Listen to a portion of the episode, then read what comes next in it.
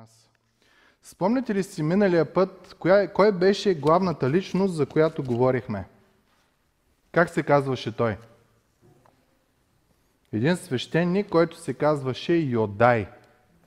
А, малко трудно име, но той е уникален с това, че единственият свещеник заровен в царските гробища в Израел.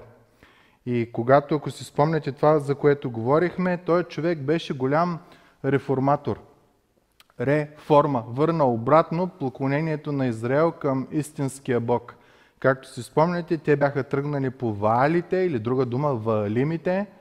Бяха си построили техен храм. Господ чрез него успя да премахне всичко това и през това време този свещеник помагаше на бъдещия цар, наследника на Давидовия престол, наречен Йоас, наречен Йоас, да израства, учеше го в Божиите истини. Четейки историята, ако сте имали време да прочетете 24 глава на втора книга на летописите, аз предлагам да прочетеме първите 17 стиха. Набързо ще ги прочетем, защото те сумират това, за което говорихме миналия път. Няма много да говорим по него, само ще го прочетеме. Царят е малък на, на 7 години и трябва да има регент, трябва да има един, който да бъде като негов попечител. Той да управлява от, от името на малкия цар, докато малкият цар навърши годините. Йоас беше на 7 години, когато се възцари и царува 40 години в Иерусалим. Името на майка му беше Савия от Вирсавее. Йоас вършише това, което беше право пред Господа през всичките дни на свещеник Юдай. А Юдай му взе две жени и му се родиха синове и дъщери.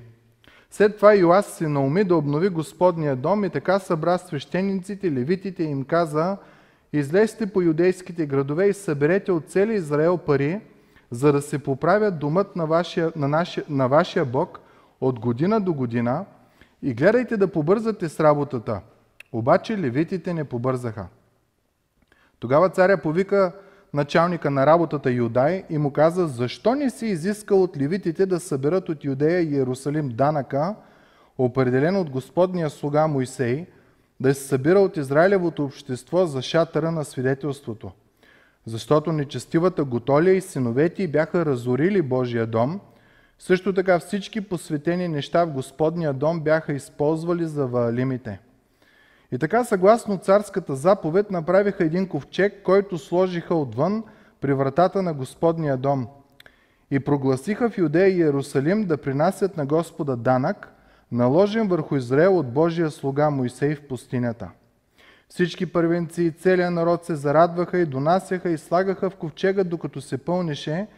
И когато левитите донасяха ковчега при царските настоятели, и те виждаха, че имаше много пари, Царският секретар и настоятелят на първосвещеника идваха и изпразваха ковчега и пак го занасяха и поставяха на мястото му.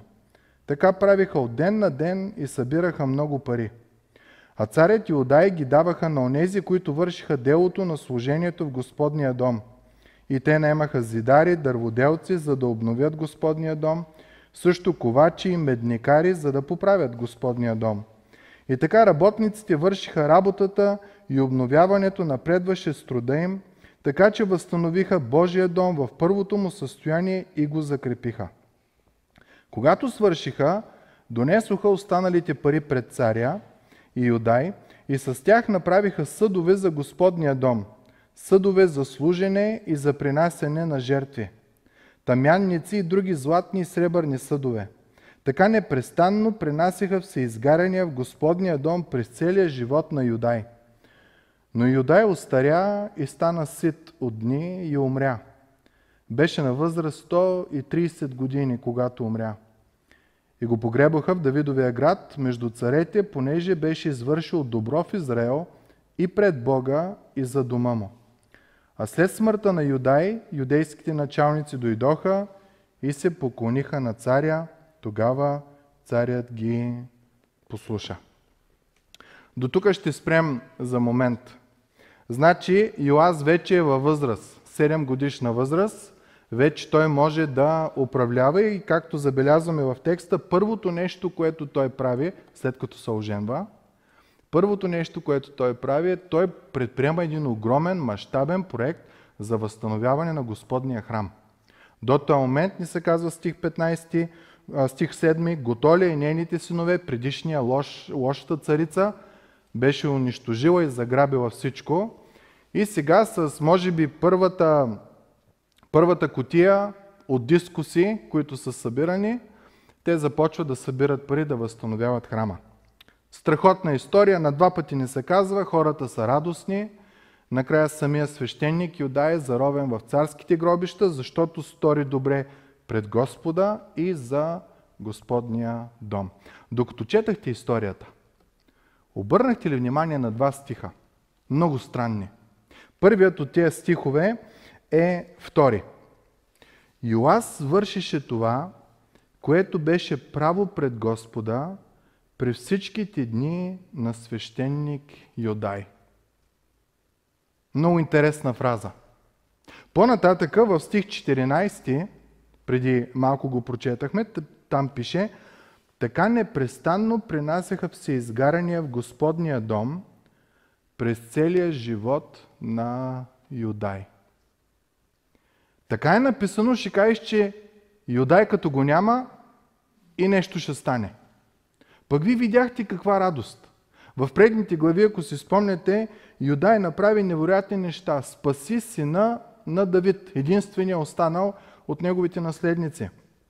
Криха го с своята си съпруга, възпитаваха го в Господния път, помагаше му. Юдай беше управник, пък който имаше страх от Бога, който познаваше Божия закон, като регент, укрепи царството, премахна злото, премахна всички храмове, уби дори и този, който беше главният свещеник на валовите пророци.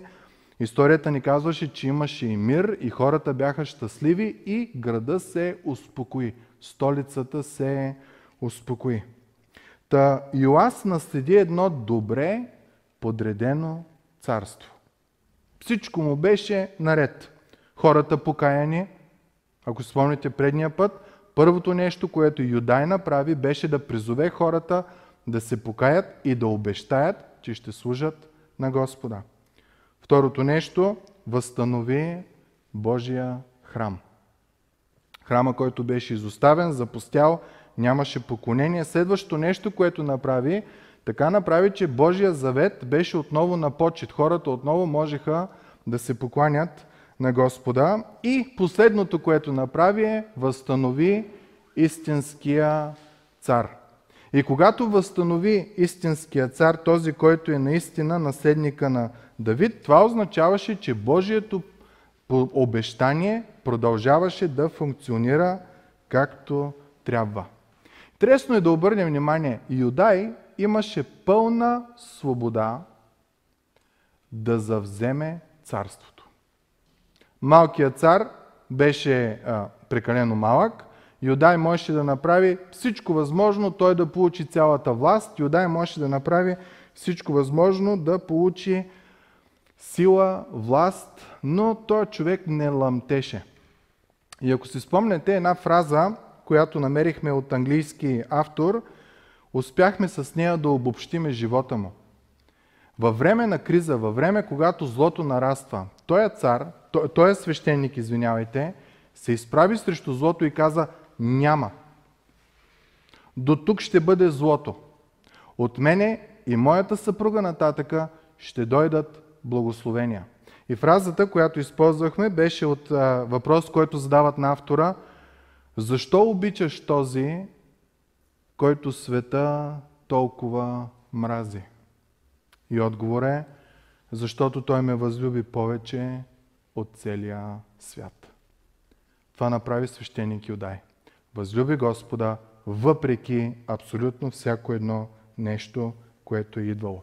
Та може да заключим, че Юдай, докато е бил жив, е възлюбил Господа с цялото си сърце, с цялата си сила, с целия си ум, с цялата, цялата си душа. Като него друг нямаше. И какво мислите ще се случи с Йоас? Израснал сред такъв невероятен Божий човек.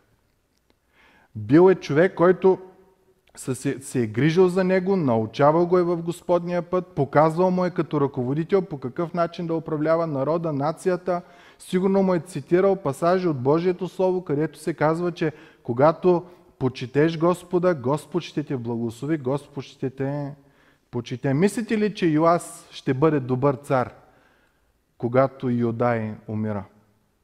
Ами тези две фрази, които прочетахме, че Йоас беше се покланял на Господа, докато Юдай беше жив. И Йоас и народът принася се жертви, докато свещеника беше жив, се оказват прави. Стих 17. Може да проследите във вашите Библии.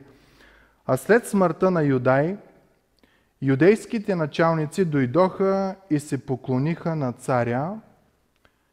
И стиха казва, тогава царя ги послуша. Значи те не са само са се кланяли, Ами те и други работи са правили, стих 18 обяснява. И те изоставиха дома на Господа, Бога на бащите си, и служиха на шерите и на идолите.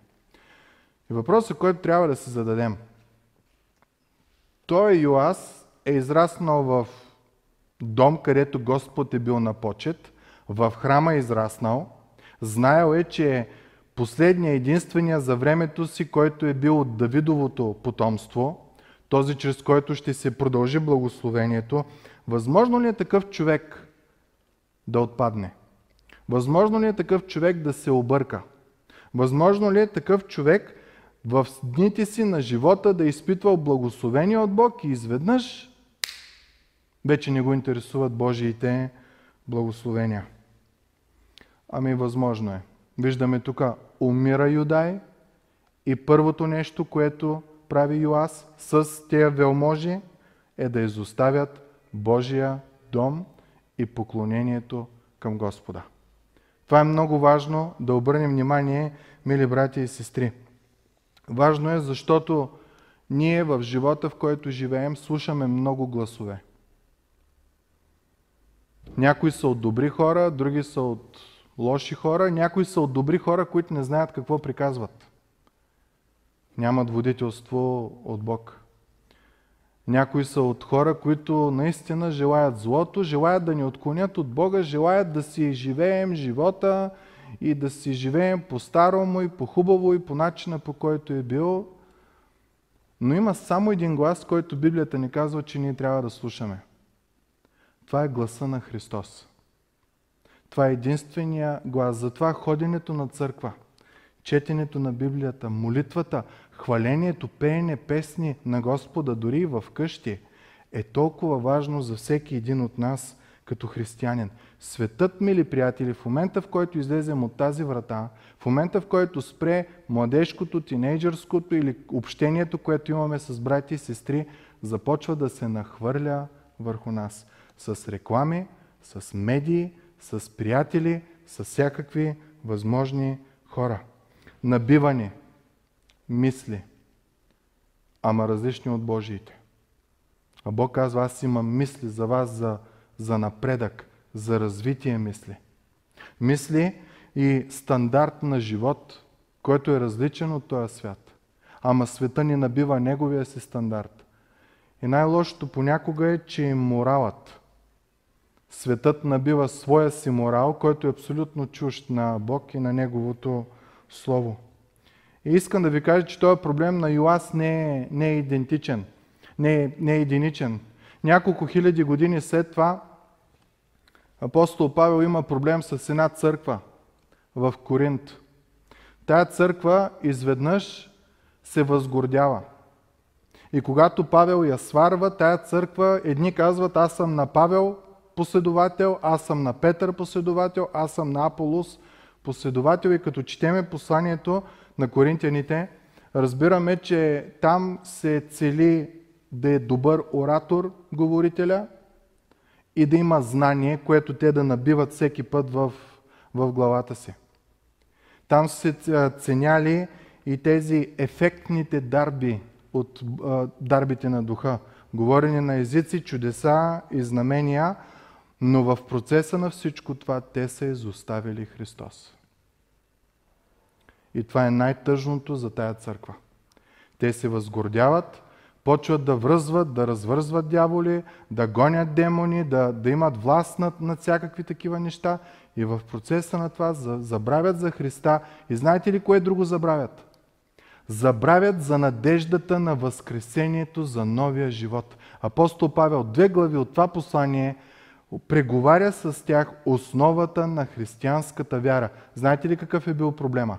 Ако бяхте в неделя в, по време на проповета, там говорихме за това, че май на човек по-му харесва да живее за света тук и Бог му е нужен за тук, да е богат, да е здрав, да е силен, да е нахранен, да е облечен, да е това, а за вечния живот не обръща толкова внимание. Това бяха направили коринтияните. Апостол Павел казва, 15 глава, 32 стих, ако мъртвите не се възкресяват и цитират това, което те казват, нека да ядем и пием, защото утре ще умрем. Защото се оказва, че техния Бог е корема. Чуйте апостол Павел какви фрази казва. Стих 33 на 15 глава на 1 Коринтияни. Не се заблуждавайте, лошите другари развалят добрите нрави. Явно сред коринтияните са дошли лъжливи учители, като братя и сестри в Господа, които са започнали да им набиват, да им налагат чужди учения. И крайният цикъл на тия чужди учения е да отречеш основата на християнската вяра – Възкресение Христово. Павел казва, не може да бъде така. И чуйте стих 34 какво казва. Отрезвете се, за да живеете според правдата и не съгрешавайте, защото някои от вас не познават Бога. Значи пише към християни в църквата в Коринт и казва, стреснете се. Майче някои от вас не познават Бога по начина си на живот и по нещата, които търсят. На друго място имаме няколко години по-късно в една църква в Ефес. Църква, която е била пример едно време за право учение, за любов между хората, за премахване на всяко лъжливо нещо. Чуйте посланието на Бог в Откровение на Йоанна, 2 глава от 1 до 5 стих какъв е.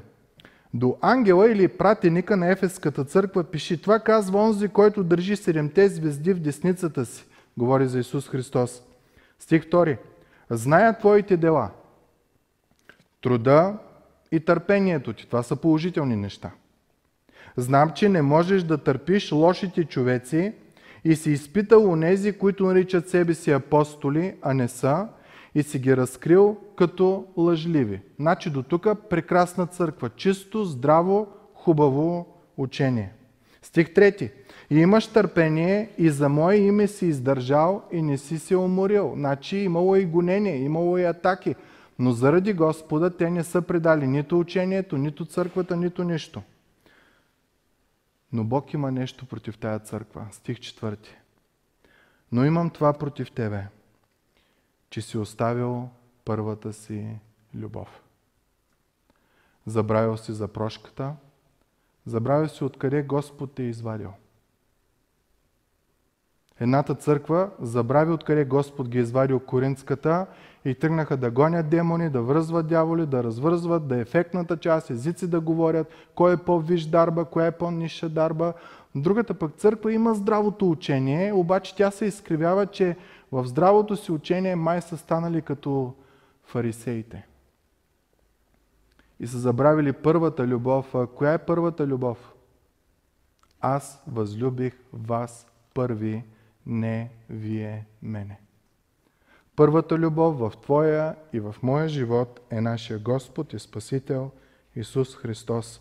И дава изходен път, понеже Бог е верен, както пяхме тая песен. Стих 5. И така спомни си откъде си паднал. Само чрез Божията благодат ние стоиме. Само чрез Божията прошка ние стоиме. Ние не стоиме, защото имаме правилното учение. Ние не стоиме, защото имаме правилната вяра. Ние стоиме, защото сме простени и сме близо до Бога. Това е основата. Има много невярващи, които знаят Библията по-добре от всеки един от нас. И дори са професори в училища по библейска археология, по книги от Библията, но вътре в тях Бог го няма. За жалост, може да има и такива християни. Може да има такива, които само търсят ефекта, сърцето кухо и празно. Павел казва, смирете се, защото между вас има невярващи. Църквата в Ефес пък, както казахме, другата крайност, правда, истина, правилното учение. Обаче Исус казва, спомни си първата любов. Аз къде съм във всичко това? Къде е любовта и грижата към мене? И така спомни си откъде си паднал и си покай и върши първите си дела. И ако не, ще дойда при теб скоро и ще вдигна светилника ти от мястото му, ако не се покаеш.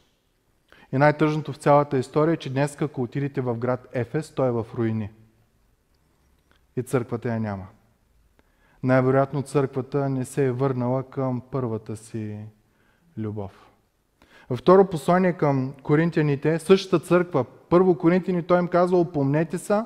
Във второ послание той им казва, изследвайте себе си дали сте във вярата. Явно в тази църква има голям проблем. Те търсят ефектното, да връзват, да развързват, да гонят, езици да говорят, да имат добри учители, да, да, да са добри оратори, да говорят хубави неща, които ушите им ги галят. Но Павел казва, изследвайте се, защото не сте във вярата. Та дали си Йоас или си 1500 години след Йоас, коринтияни, или 1530 години след Йоас, откровение на Йоанна, или 3500 години днеска. Посланието е едно и също.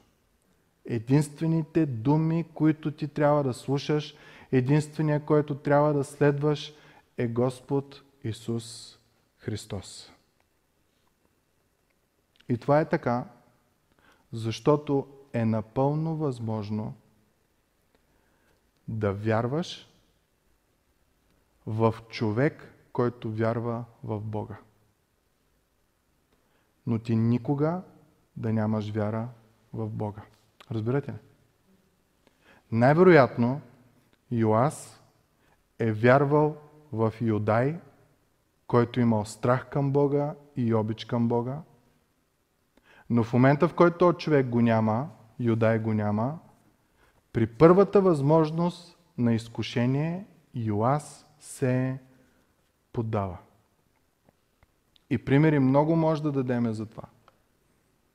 Аз познавам хора, които като се събираме и те казват, питам ги, защо не си във вярата? Ти устоя по време на комунизма, където набиеха заради вярата, гониха на, в затвори на прибираха, уволняваха на всички тия неща. Сега защо не си във вярата? Ами, баба Пенка и сестра Блага вече ги няма. Та ще кажеш, че цялата им вяра е била основана върху тези двама човека. Нищо лошо за тези хора. Но вярата е само към Бог. Единственият, който е умрял за тебе и за мене е Исус Христос. Няма друго име на земята, под което човек да се спаси. Само името Исус Христос. Не е Пенка, не е Блага, не е Ганка, не е Иванка, не, никой не е. Само Христос е.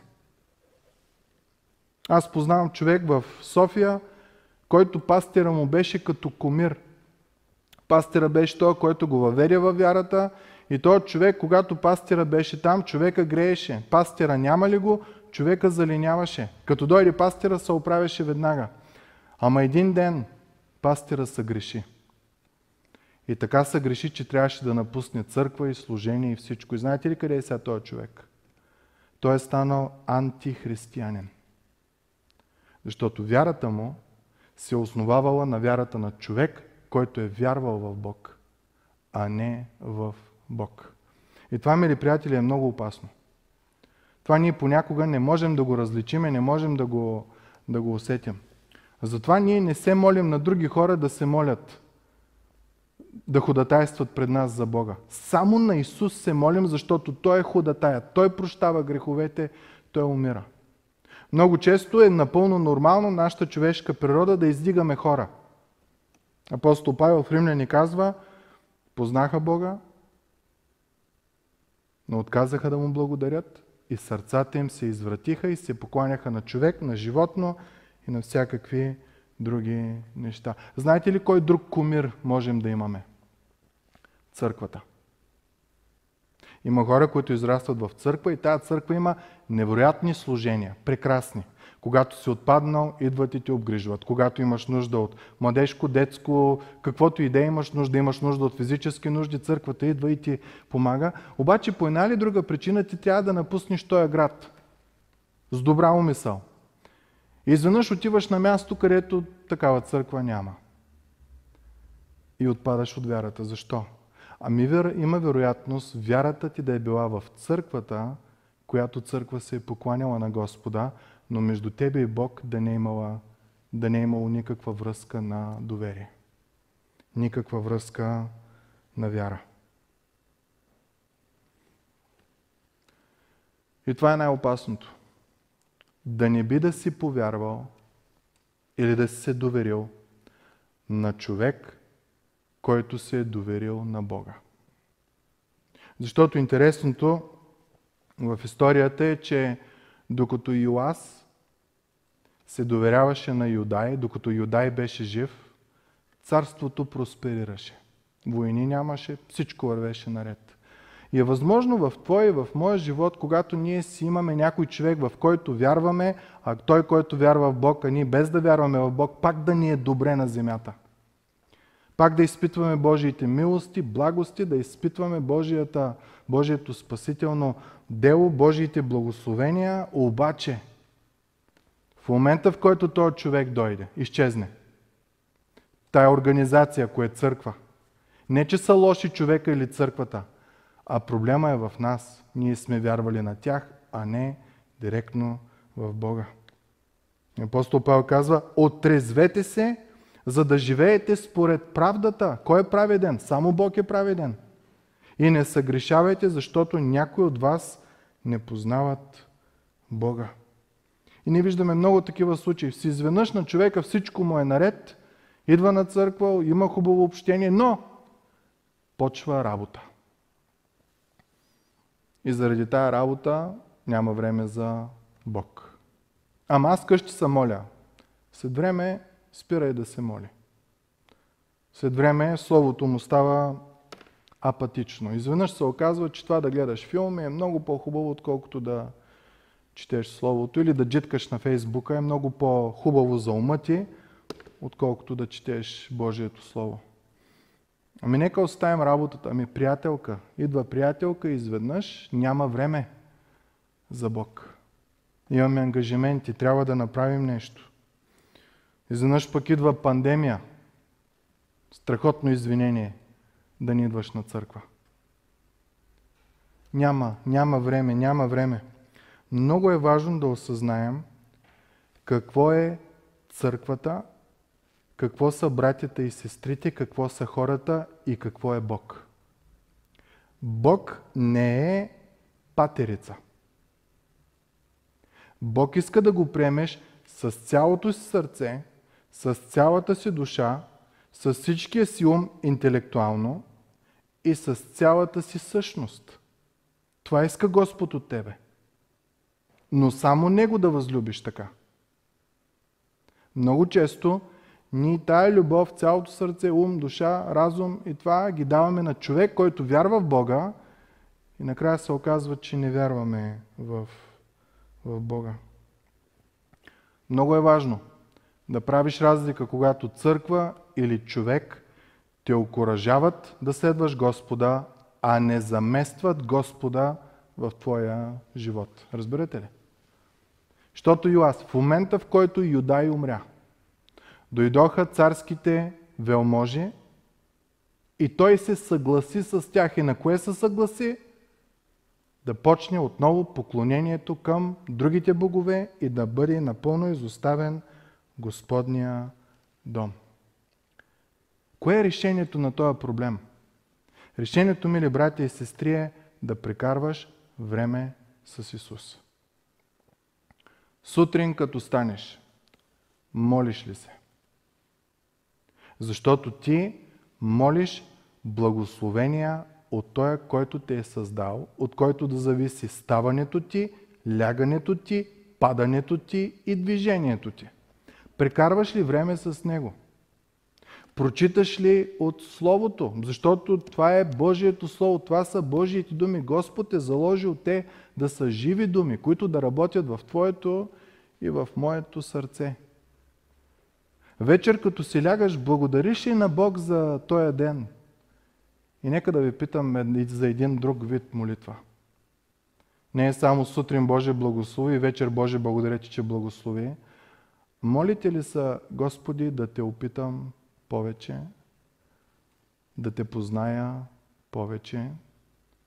Не знам, ама прочетете псалмите.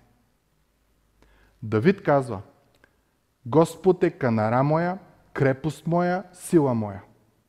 За да стигне човек до такова интимно познание на Бог, неговите молитви не са благослови ми деня сутрин и благодаря ти, че ми благослови деня вечер.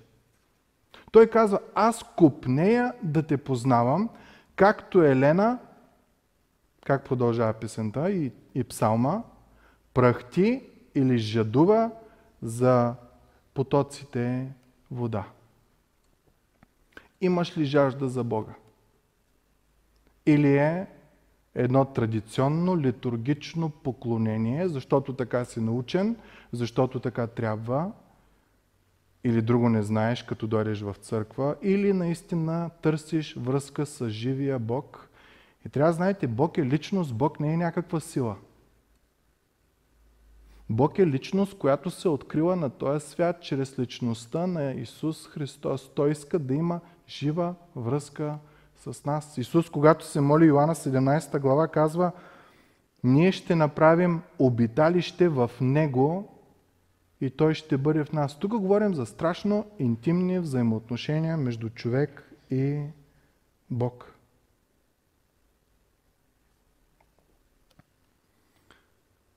Да, ама ще каже някой, и аз построих храм на Бога.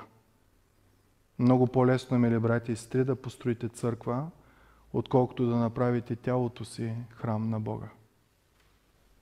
Бог това иска. Защото Бог не гледа на лице външното, Бог гледа на сърце. Това, което е вътре, в тебе и в мене. И когато царя се отрича от Бог, когато царя се отрича от всичко, което е Божие, чуйте стих 18 как завършва. И гняв дойде върху Юда и Иерусалим поради това тяхно престъпление. Господ не е доволен. Защото ти се покланяш на човек, ти следваш човек, вярата ти зависи от човек, а когато дойде моментът вододела, тогава ти се оказва, че вяра в Бог не си имал. И чуйте начините, по които Господ се гневи. Стих 19. При все това, въпреки че беше разгневен, Бог им изпрати пророци, за да ги обърнат към Господа, които ги изобличаваха, но те не послушаха. Ако сте си чели Библията, особено Новия Завет, книгата на евреи, ще видите как започва тая книга. В началото Бог изпращаше чрез пророци своето си слово към хората. В тия последни дни Той изпрати сина си. Та Божия начин на действие не се е променил. На църквата в Коринт Бог изпрати апостол Павел.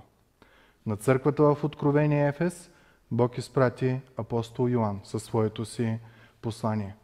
За тебе и за мене, ако ние по някакъв начин сме се объркали и сме направили не Бог предмета на нашата вяра, а човек, църква, служение – книги или такива неща, или друга личност, Бог днеска ти дава Слово и ти казва, върни се обратно при мене. Спри да слушаш други, разчитай единствено и изцяло на мене. На Йоас Бог изпрати пророци, на Ефес Бог изпрати пророци, на Коринтияни Господ изпрати хора, които да говорят своята си сила. Стих 20. Явно е, че пророците не бяха слушани. Тогава Божия дух дойде на Захария и нека да обърнем внимание, кой е Захария? Син на свещеник Юдай. Това е този героят, за който ние говорихме. А вие спомняте ли си, че Йоас е възпитан и отгледан от Юдай? Което означава, че Захария и Йоас са израснали заедно. Те са били приятели.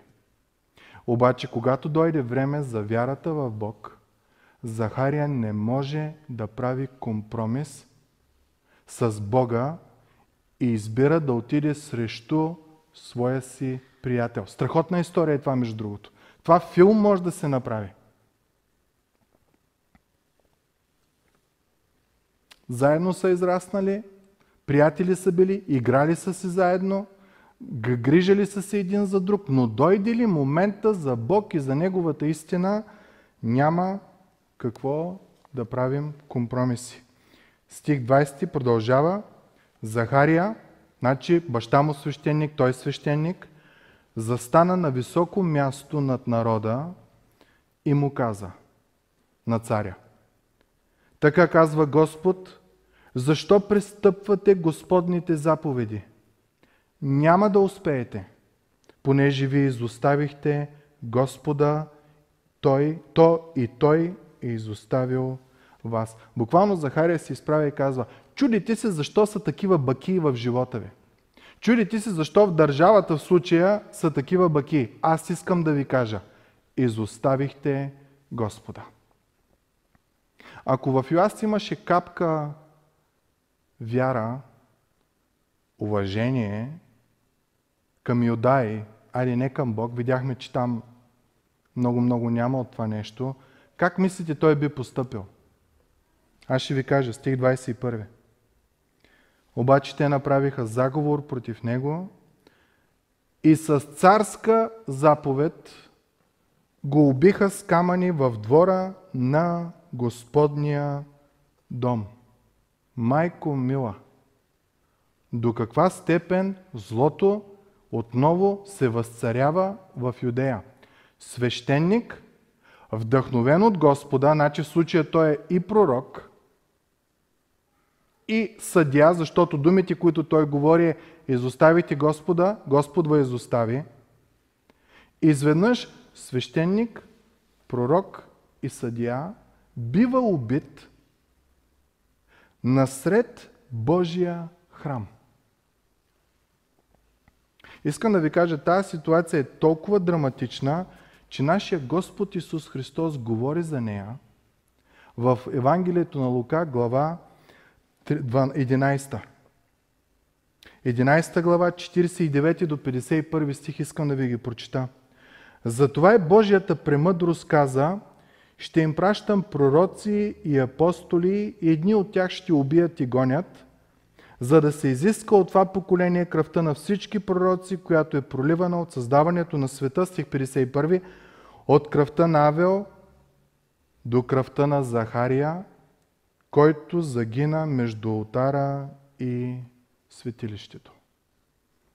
Значи смъртта на Божия човек хиляда години след това е възпомената от Неговия Господ. Че това зло, откакто свят светува, го има. Божиите хора, Божиите пратеници са унищожени. Стих 22 прави едно обобщение. Цар Йоас не си спомни доброто, което му беше показал Юдай, неговият баща, а уби сина му. А той като умираше каза, Господ да погледне и да издири. Когато никога не си имал вяра в Бог, а си имал вяра в човек, който имал вяра в Бог, е много лесно да те настроят срещу този човек – да ти кажат, е, сега вече Юдай няма да те държи за, за гушата и каквото той каже, това да правиш. Каза ти да се ожениш, избрати жените и ти се оженваш. Не, сега си свободен. И Йоас сигурно си казал, пфу, вярно бе, той е до сега, уж Божи човек, уж това, той е до сега ме е държал в клопки. Нали, представям си го. И никакъв проблем той няма да си спомни доброто, и унищожи синът на този, който жертва живота си за него. Та когато си далеч от Бог, няма проблем да излъжеш, когато не е на твоята. Няма проблем да промениш стандарта на живот, когато не е на твоята. Обаче има един стих в Библията, който казва, че онзи, който пази Израел, нито заспива, нито задрямва. Стих 23. В края на годината сирийска войска, до този момент беше мир. В края на годината сирийска войска излезе против Йоас и като дойде в Юдея и Иерусалим, изтребиха всички народни първенци. Значи това е, това е ужас. Цялата интелигенция. И сред народа и изпратиха всичката плячка, взета от тях до царя на Дамаск. Познайте коя плячка? Златото от храма. При все, че сирийската войска, която дойде, вижте, беше малобройна. Когато Господ е срещу тебе и ти продължаваш да опорстваш да не си срещу Него, нещо много малко може да те събори. Спомняте ли си за прадядото на, на Йосия, на Йоас, Йосафат? Пред него се изправя една армия от три народа, огромна армия. Йоас трябваше ли да вдигне пръст? Какво трябваше да прави, за да победи? Да излязат и да бъдат там и да хвалят Господа, докато Господ извърши победата на тая огромна армия. Защо? Защото те се покаяха и следваха Господа. Йоас отказа да се покая. Отказа дори да си спомни доброто, което Божия човек, Божиите хора бяха сторили над него и Господ така направи още същата година да дойде армия, да превземе Иерусалим, да изтреби умните хора и армията, казва, беше малка. Понеже беше малобройна, пак Господ предаде в ръката им едно твърде голямо множество, понеже те бяха изоставили Господа, Бога на бащите си. Така сирийците изпълниха присъда против Йоас. До този момент виждаме няколко неща. Военна загуба и смърт. Избиват много народ след тия. Продължаваме стих 25. А като заминаха от него и го оставиха страдаш в тежки рани, значи и болест вече идва върху него, собствените му слуги направиха заговор против него поради кръвта на сина на свещеник Юдай и го убиха на леглото му и той умря. Вече има и смърт върху този човек и го погребаха в Давидовия град, но не в царските гробища. Непочитание. Та когато ти не следваш Бог, в твоя живот идва унищожение, страдание, смърт и непочитание. Може да не е физическа. Ама нещо, което уж си жив, ама, ама не си там.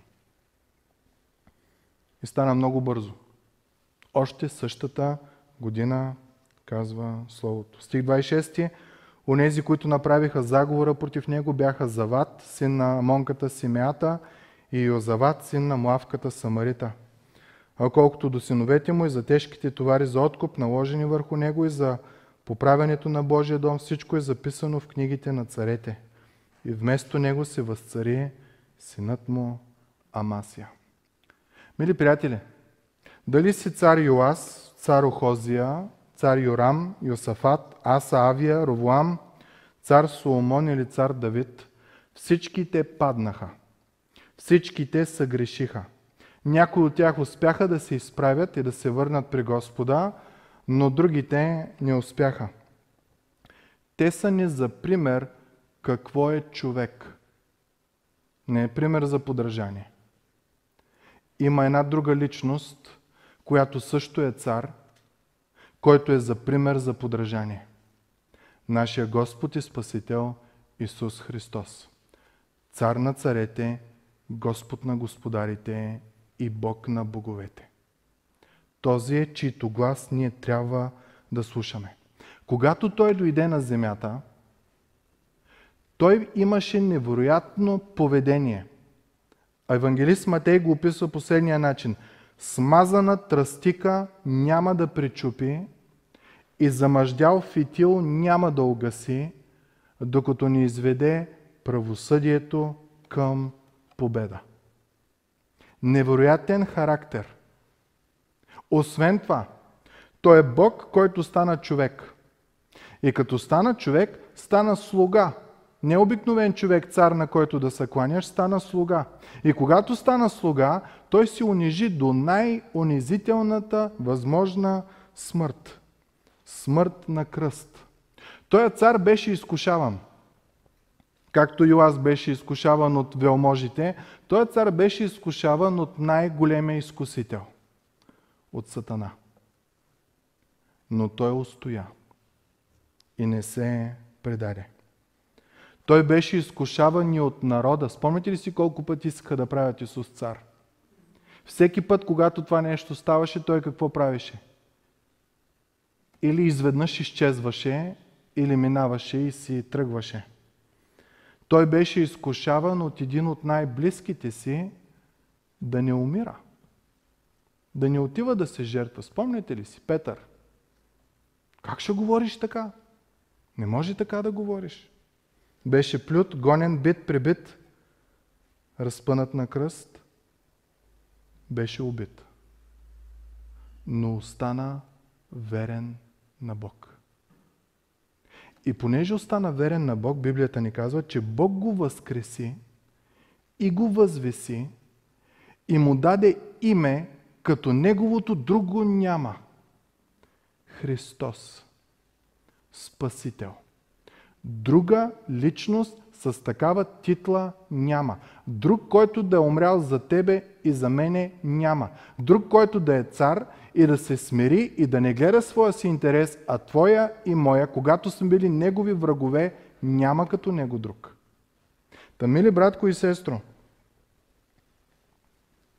изповядваш ли го като Господ, Спасител и Цар в твоя живот? Или има някой друг, който взема мястото на цар? Или има някой друг, който взема мястото ти на, не дай си Божия Спасител?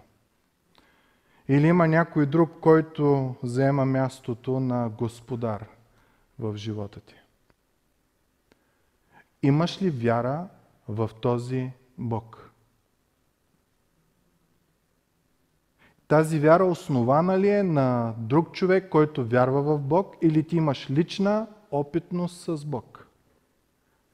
И ти знаеш, че когато се молиш, Бог те слуша. Ти знаеш, че когато пееш, Той е в твоето присъствие и ти го хвалиш. И ти знаеш, че когато отвориш тая книга, ти всъщност влизаш вътре в Божието присъствие и Той ти говори и ти му говориш. Имаш ли взаимоотношение с тая личност? С този цар на царете и Господ на господарите, който презря срама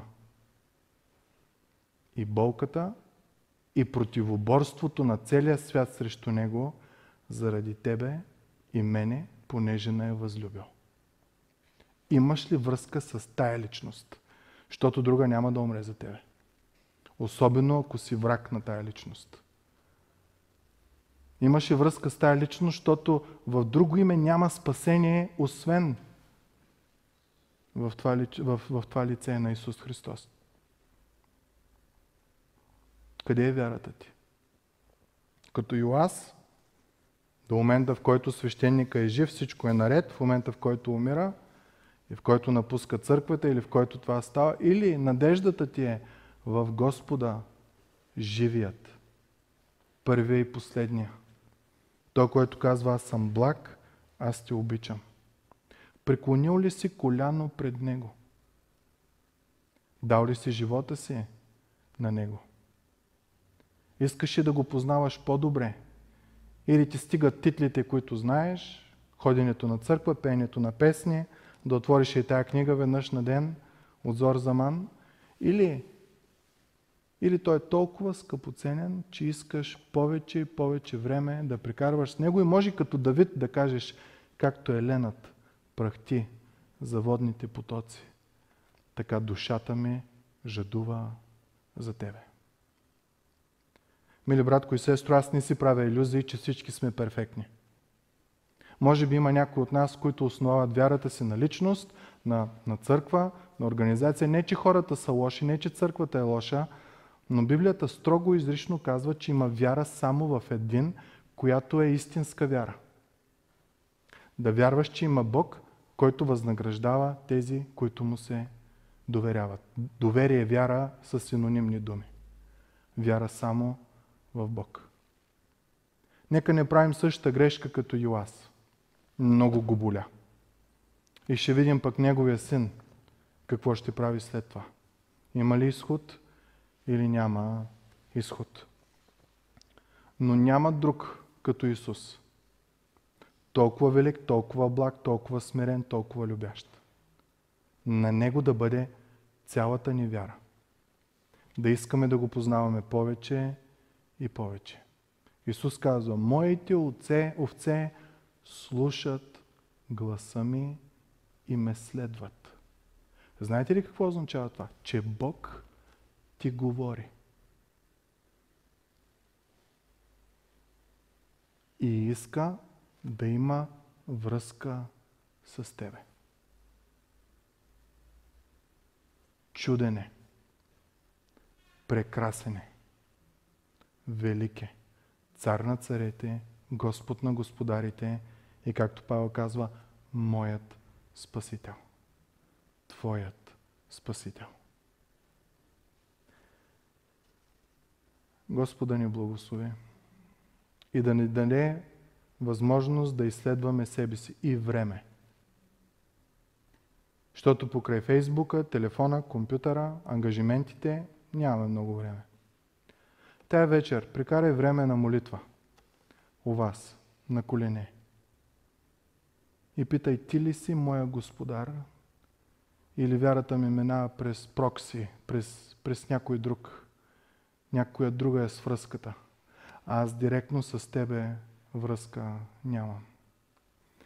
Защото той човек, на който се осланяш, един ден няма да го има. За добро или за зло. И тогава какво ще правим? Господ да бъде надеждата ни.